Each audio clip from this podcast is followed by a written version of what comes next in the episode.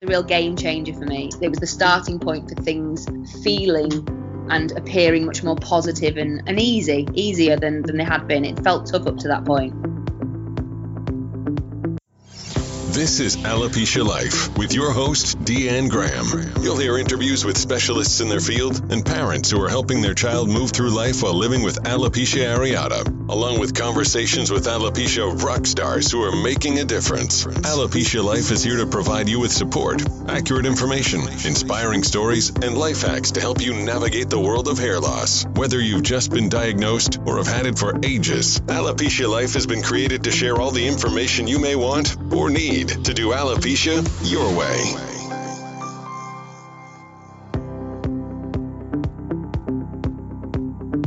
Welcome to Alopecia Life. I'm your host, Deanne Graham. This is episode seven, and today's guest is Amy Johnson. She started out as a volunteer for Alopecia UK and soon became their communications and fundraising manager. And I'm excited to have her here today and to share this interview with all of you. I'm Amy Johnson from Alopecia UK. How are you doing today? I'm very good, Diane. How are you? I'm well, thank you.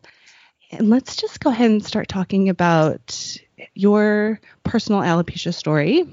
Yeah, that's fine. Um, so it first started in 2007 with the typical couple of ball patches, the kind of the coin size pieces. Um, went to my doctor um, was a little bit concerned at the time, thinking, what on earth are these? Um, at that point, I'd never heard of alopecia um, and was given the diagnosis of alopecia areata and was reassured that those bald patches would grow back. And they did.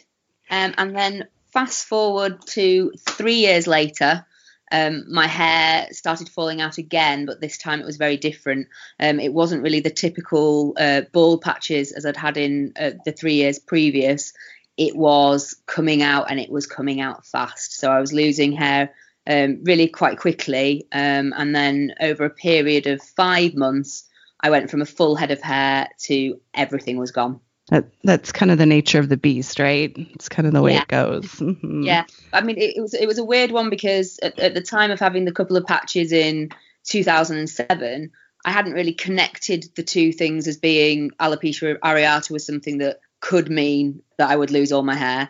Kind of the the typical reaction you get from the doctor of of being quite reassuring and that your hair would grow back. And for lots of people with alopecia areata, that is the reality, and it does realize that potentially it could come again and it could be worse. And and, and yes, that's exactly what happened in in 2010. Um, mm-hmm. And yeah, that was a a shock.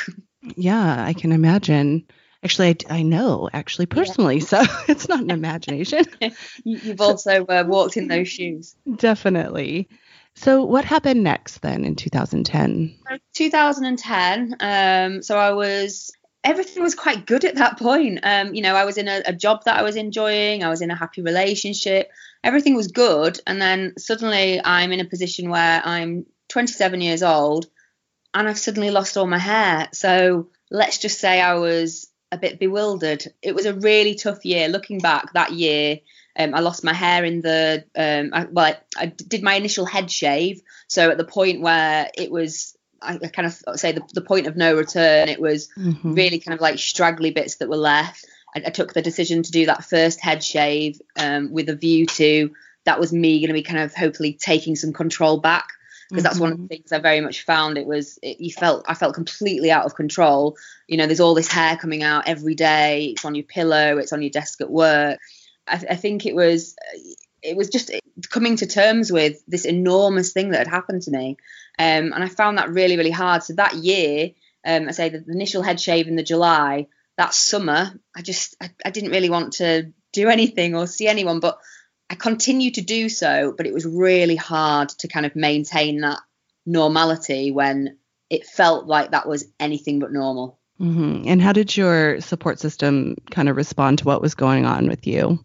So it was, I was, I, I consider myself really lucky in that everyone around me was super supportive of, of anything that I was wanting to do, any choices that I made. I mean, early on, I I didn't go, I've not gone down the, the wigs route. Um, I think one of the reasons for that is quite simply speaking, they were never offered to me. And I think sometimes if, if somebody doesn't mention that there's an, an option out there for you, you don't really know it exists. And I think again at the point of losing my hair, no, you don't know anything about wigs, do you, until you're kind of in a position to even be asking questions about them. And mm-hmm. I'd ro- very wrongly assumed that wigs were something that only very old ladies wore. so I didn't realise that there were some fantastic things out there that, that potentially could be something that would help me in my journey. So mm-hmm. early on, I was very much, I would wear headscarves a lot. And I would eventually, I think it was a couple of, well, probably about six weeks later, I decided to go out in public for the first time and again i was very lucky that again all my colleagues my family my friends everyone around me was just super supportive of you know the choices that i was making which was was brilliant. But one of the things i think i, I felt very early on was a need to reach out to others. And, and i know from mm. experience and obviously your own experience you'll be able to relate to this it felt very isolating. I very much felt as, as great as the support network i had around me was and it was it was brilliant. And looking back as i say i was very lucky I needed to know I wasn't on my own because one of the things I definitely felt was I felt very isolated and I felt I'm the only one. Now, obviously, I know that, you know, now, Deanne, I'm not the only one, but mm. right time in 2010, I thought I'm the only 27 year old woman that's ever lost her hair. And obviously, I know now it couldn't be further from the truth. So, so that was that was something that I was keen to do very early on was to reach out and, and see who else was out there. Mm-hmm. And, and what did that look like, really? So at that point, I'd kind of done a little bit of kind of you know social social media then i don't think maybe it was, was quite as busy and as active as it is today but it was it was still there and it was it was still an option so um, I, I remember um, I set up a, a Twitter account which I thought was hilariously called Hairless Whisper, which is a take on George Michael's song Careless Whisper. Um, and I, I, used that um, kind of early doors to try and, and reach out and, and, see if there was anyone about to kind of talk to. Um, and then I stumbled across um, a charity called Alopecia UK. And at that point, it was well, we're still a small charity, but we'll get onto that later. But it was a very small charity, not huge amounts of things kind of happening. But I there was there'd been a photo, um, a, a, photography exhibition uh, that the charity had had some involvement with, and they'd arranged for a, an open day down in London, which was quite that's quite a journey for me. I, I live up in the north of England, uh, so to travel down to London, I decided to do it on my own. There was going to be like a bit of a almost a just a kind of a, a, gathering for for those that wanted to be at the opening of the exhibition, and there was going to be lots of people with alopecia there. So I thought, perfect, that's an opportunity to meet others. Um, and I, I, very firmly decided I wanted to do that on my own. I didn't take any family or friends with me. I, I felt this was part of something that I needed to do and, and, and strike out and do. And um, yeah, went down, and it was for me it was almost like a bit of a light bulb moment that moment of just being in a room and me not being first of all the only bald woman in there and just knowing that other people you know they, they, got it basically. That's what it's all about you know being able to speak to people and um, just have that shared experience. I found that more than anything that any doctors had been able to say because up to that point you know i tried some treatments i'd been given kind of various opinions from various doctors and it all very felt like you know no one really had a clue but then suddenly i was in a room where i was speaking to other people who'd had that exact thing happen to them and it was almost like there was, it was just this instant relief you know mm-hmm. up to that mm-hmm. point and that and that was a good i'm just trying to think i'm looking back as to from the head from the initial head shave to that point that was about 18 months between that point so it was 18 months of not having met anyone else not being able to have that interaction so so yeah, it was a real it was a real game changer for me. It was the starting point for things feeling and appearing much more positive and, and, and easy, easier than, than they had been. It felt tough up to that point. Mm-hmm. Yeah, it sounds like it. And I, I know also how that feels. And you said you were in a really fantastic job. You had a great great support system. And then when did Alopecia UK come in? Because you are working for them as an employee, right? You work for them. My getting involved with Alopecia, it's, uh, Alopecia UK, it's, it's kind of part of Alopecia UK's history now. So at the point of um, me getting involved with the charity, that would have been in 2012 then by that point um, i met a lady called jennifer chambers who mm-hmm. is currently alopecia uk's um, charity development manager and she'd just started to kind of she'd reached out to the then uh, current trustee board and was starting to get involved with going to meetings and at that point in time at that point of kind of the, the charity's history there was a, a team involved that had kind of taken the charity as far as they could take it. Um, I don't know if you know much about kind of what goes into running charities, but there's there's a huge amount of work At that point, it's entirely volunteer led. So there's no charity office, there was no paid staff. So everything that was getting done, all the support work, all the emails, all the kind of the fundraising support, anything that was involved with with having that charity, all the website, the forum that there was at that point, it was all getting done on top of you know individuals who had families and full-time mm-hmm. jobs and all that. So you could see how it would it you know it does take its toll. And it was the it was the original founding members of the charity. So the, the history of the charity is that it was set up by um, a lady called Vicky and her family who at the time Vicky was at university lost her hair I think it was at the age of 19 and there was nothing there at that point. This was kind of in the early 2000s. So initially, it was set up as a website. So, you know, a point where anyone looking for information about alopecia could go to that website and find at least some basic information out. And then from there, it developed where there was a forum on that website. So, again, those with alopecia could talk to each other. Um, so, 2012, Jen had just got involved it got to a point where they, needed some fresh ideas. They needed some new people to come in with some new energy. And I met Jen at that same event that I was talking about in London. And it was a case of she saw something in me. One of my passions, one of the things I was really keen to kind of bring to, to something was I'm really firm on there needs to be more awareness. Um, I, I was kind of really struggling within that first probably two two year period really of you know, being mistaken for somebody that was undergoing chemotherapy, or there just not being any awareness around alopecia at all.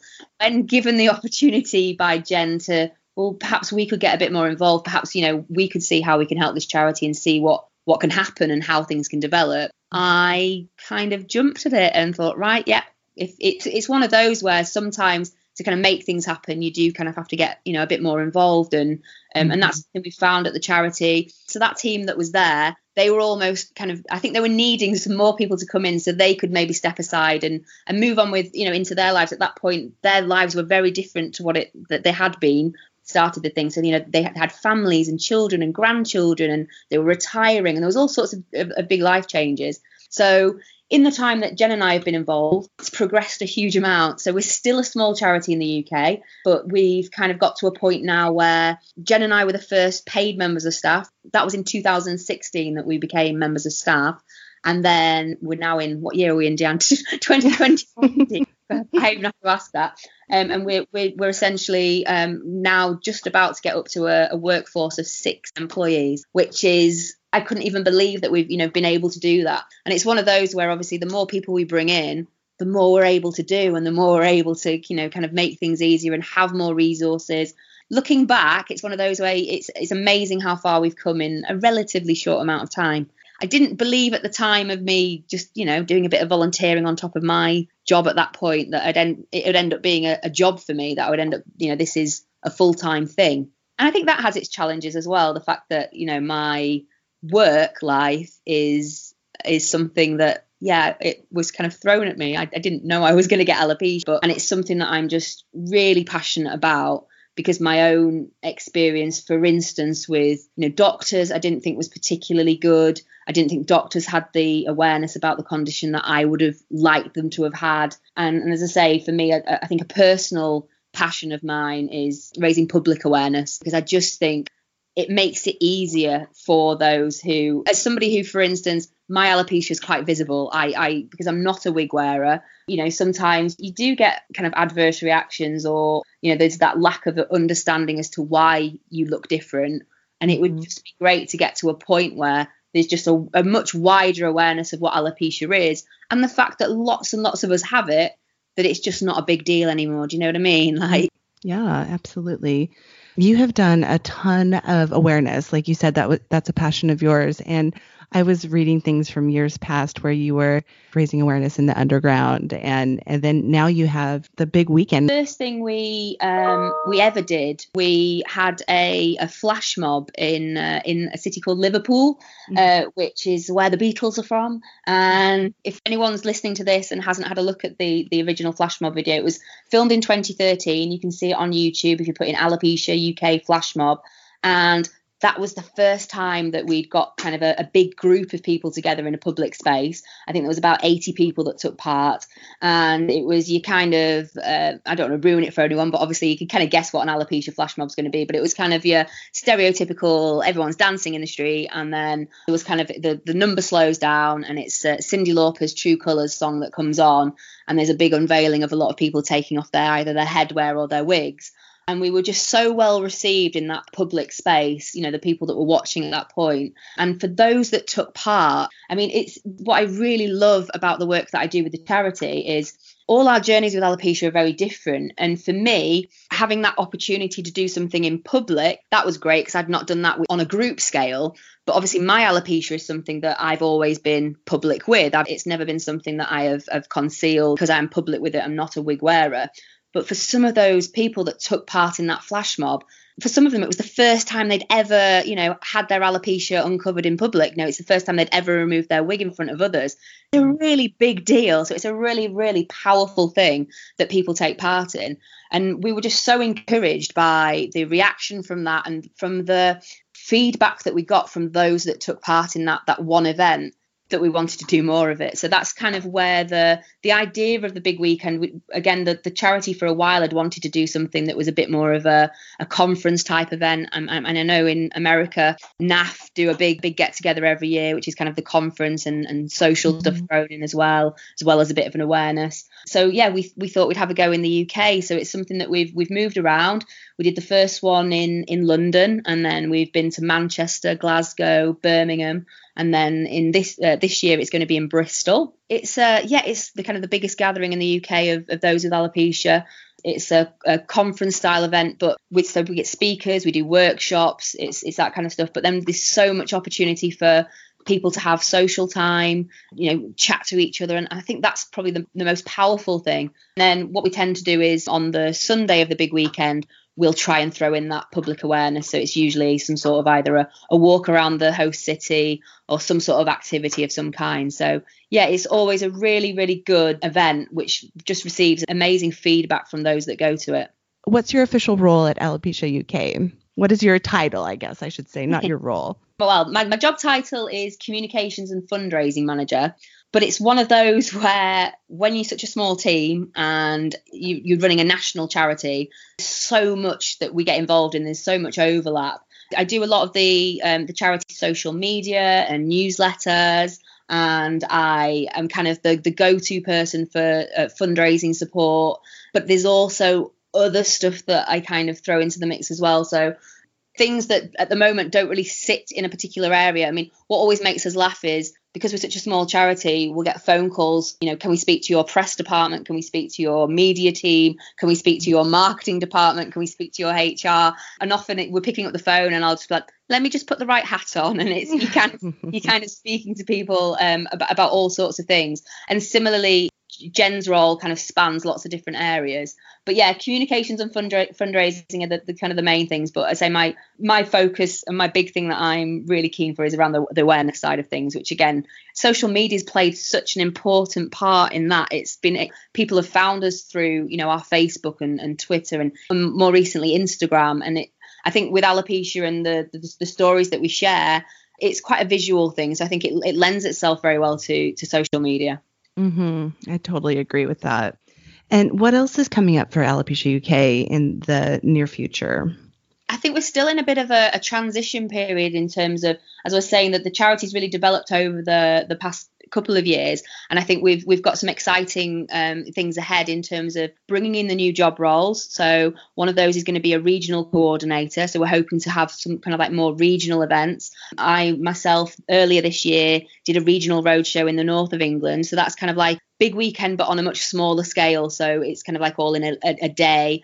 And it's that opportunity to kind of bring exhibitors in. And one of the big things that we, i know a lot of people with alopecia struggle with is finding the right things for them. So finding out about headwear and wigs and different products that can help so that's what we've done with the kind of the regional road, roadshow idea. So I'm hoping that there'll be more of those in the future. Each year we do our annual trip to Alton Towers, which is another big event that we have. Very different to the big weekend because this is just very much about awareness, support, and most of all fun. So for mm-hmm. anyone listening that doesn't know what Alton Towers is, it's a big theme park in the UK, and each April we have a day out at the theme park. That was a, an event that was born out of having a chat with some young people back in 2013 at that flash mob and asking them, you know, what is it that we could do? You know, what kind of things, you know, would you like to see the charity do? And and one teenager at that point said, I've always shied away from going to a theme park because I've always been, you know, nervous about going on rides, wondering, you know, will my wig come off and, and, and being worried about that happening. The whole idea of something like Alton Towers is you're bringing a huge group of people together. So you're getting that camaraderie, you're getting that support. And and people sometimes you know will choose to go without wigs for the first time and go on the rides but equally you know there's people that will stick with wearing their wigs or their headscarves but knowing you know if anything was to happen they're in a group of people that you know fully support what they're doing. So that's always a great day out. So that'll be again next year on our timetable and then there's lots of other things that we're kind of involved with. So at the moment, I'm doing some work trying to improve wig provision in the UK. It's a bit of a postcode lottery, to say the least. So depending on where you live, can impact on what you're able to obtain in terms of support for wigs. I know it's different all over the world. I know challenges with that everywhere, but I say we we're having um, challenges in the UK. So that's something that we're looking to do. Then um, earlier last year, um, Alopecia UK introduced its first ever research committee. So the charity's always had aims around support, awareness, and research. And up until recently, the research side of things was something that it was always an aspiration. It was always something the charity wanted to be able to be more involved in and, and help, you know, directly fund. But research is a very expensive thing to be involved with and it's only been in the the last 12 months that we've been actively involved in directly funding research projects only small ones because to say the the size of our charity we are a small charity but it's exciting times again and and again one of the new job roles that we're going to be having is going to be focused on research so it's great to see that that's suddenly you know kind of coming into its own and we're involved in that for the first time so that's brilliant that all sounds like a great way to move for sure. And I love all of the awareness things that you do. Alton Towers is great. What age groups do you usually have there? Yeah, it's a real mix actually. So I think it'll be the seventh one we've done next year. It's a it's a really established event now, which is really lovely. And we find that we get individuals that will come lots of times before, but then we always get new people that have never been before. Yeah, it's a real mix. We've we've got we get a lot of children with alopecia along um, with their families, but then equally you know, we, have got adults with alopecia there as well. We get a really big volunteer crew for that one.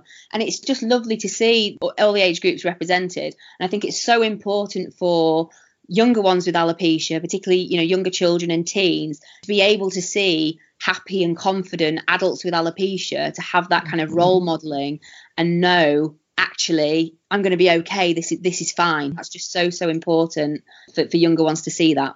Yeah, I love that too. And it's not even about talking about how we're really happy, we're adults, we're this or that. It's just about seeing it. It's not even about talking about it really. Exactly there's that instant reassurance of just seeing others like you and sometimes you say you don't even you talk about the alopecia and and that's the great thing about alton towers i'm sure there's you know there are chats that take place with any sort of theme park you've got all the queues and that's where a lot of the kind of the friendships are formed and the mm-hmm. the chat happens because you're waiting for the ride. there is talk about alopecia kind of like whilst you're there really the focus on that day is everyone's just getting together and having fun. Mm-hmm. it makes it a really, really great event with a really brilliant atmosphere. Yes, I can totally see that. Now, if people are looking for you, where should they go um, on social media? Yep. So if you find us across uh, social media on Facebook, Twitter, and Instagram, and very simply, Alopecia UK, which is really easy to find. And then if mm-hmm. anyone wanted to have a look at our website, that's alopecia.org.uk. Um, and yeah, there's lots of ways that you can kind of interact with us and always keen to hear from people. We're always happy to hear from people. It's been a really great way to not only reach people in the UK, but, you know, we hear from people across the world as well, which is lovely. And big weekend's coming up, September 27th. Is that right? That's correct. And it takes place in Alopecia Awareness Month. So mm-hmm. it's always a busy month for me as communications manager. so there'll be lots going out on our social media as well that month. But yeah, big weekend at the end of September, last weekend. Yeah, we're really looking forward to it. Fantastic. All right, one last question before you go. What is your favorite dessert? My favorite dessert? Ooh, I really, really love a fresh fruit pavlova. I mm. love meringue and cream, so yeah, that'll be a winner for me. Sounds yummy. Thank you so much for taking the time today, and good luck with the turnout for the big weekend. I anticipate it's going to be amazing as usual. So, thank you, yeah. Deanne. Hopefully, we can get you over here one day. It'd be lovely to meet you in person. Oh, I would love that. Definitely, it's going to happen one day for sure. Excellent. Thank you for joining us today on Alopecia Life. It's exciting to hear what's going on in other parts of the world. And something I didn't mention during our interview is Amy has produced some amazing booklets available on Alopecia UK. She collaborated with Kate Harrison, and Mandy Eaton McLean is the illustrator, and graphic design is done by Robert Newman of Toasted. So I want to just give a shout out to them. They also have a video series based on those booklets, all available on Alopecia UK. Feel free to go on over and check those out. If you're looking to get in touch or check out their website, all of that will be available in the show notes. Thank you for listening. Join our Alopecia Life Facebook group and find out more information at headonlifecoaching.com. The information on this podcast is not intended to be a substitute for professional medical advice, diagnosis, or treatment and is meant for general information purposes only. If you're enjoying these episodes and finding the tips helpful, please subscribe and leave a review on Apple Podcasts, Stitcher, Spotify, or wherever you listen to and download podcasts.